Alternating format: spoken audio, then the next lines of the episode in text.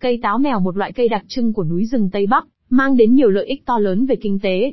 Loài cây này mang đến nhiều lợi ích cho sức khỏe như giải độc, thanh nhiệt, kích thích hệ tiêu hóa. Tuy nhiên, việc trồng và chăm sóc táo mèo ra sao không phải ai cũng biết. Hãy để Vườn Mặt Trời giúp bạn tìm hiểu về cây táo mèo qua bài viết dưới đây. Cây táo mèo là loại cây gỗ bán thường xanh, có chiều cao trung bình ở khoảng 2-5 mét.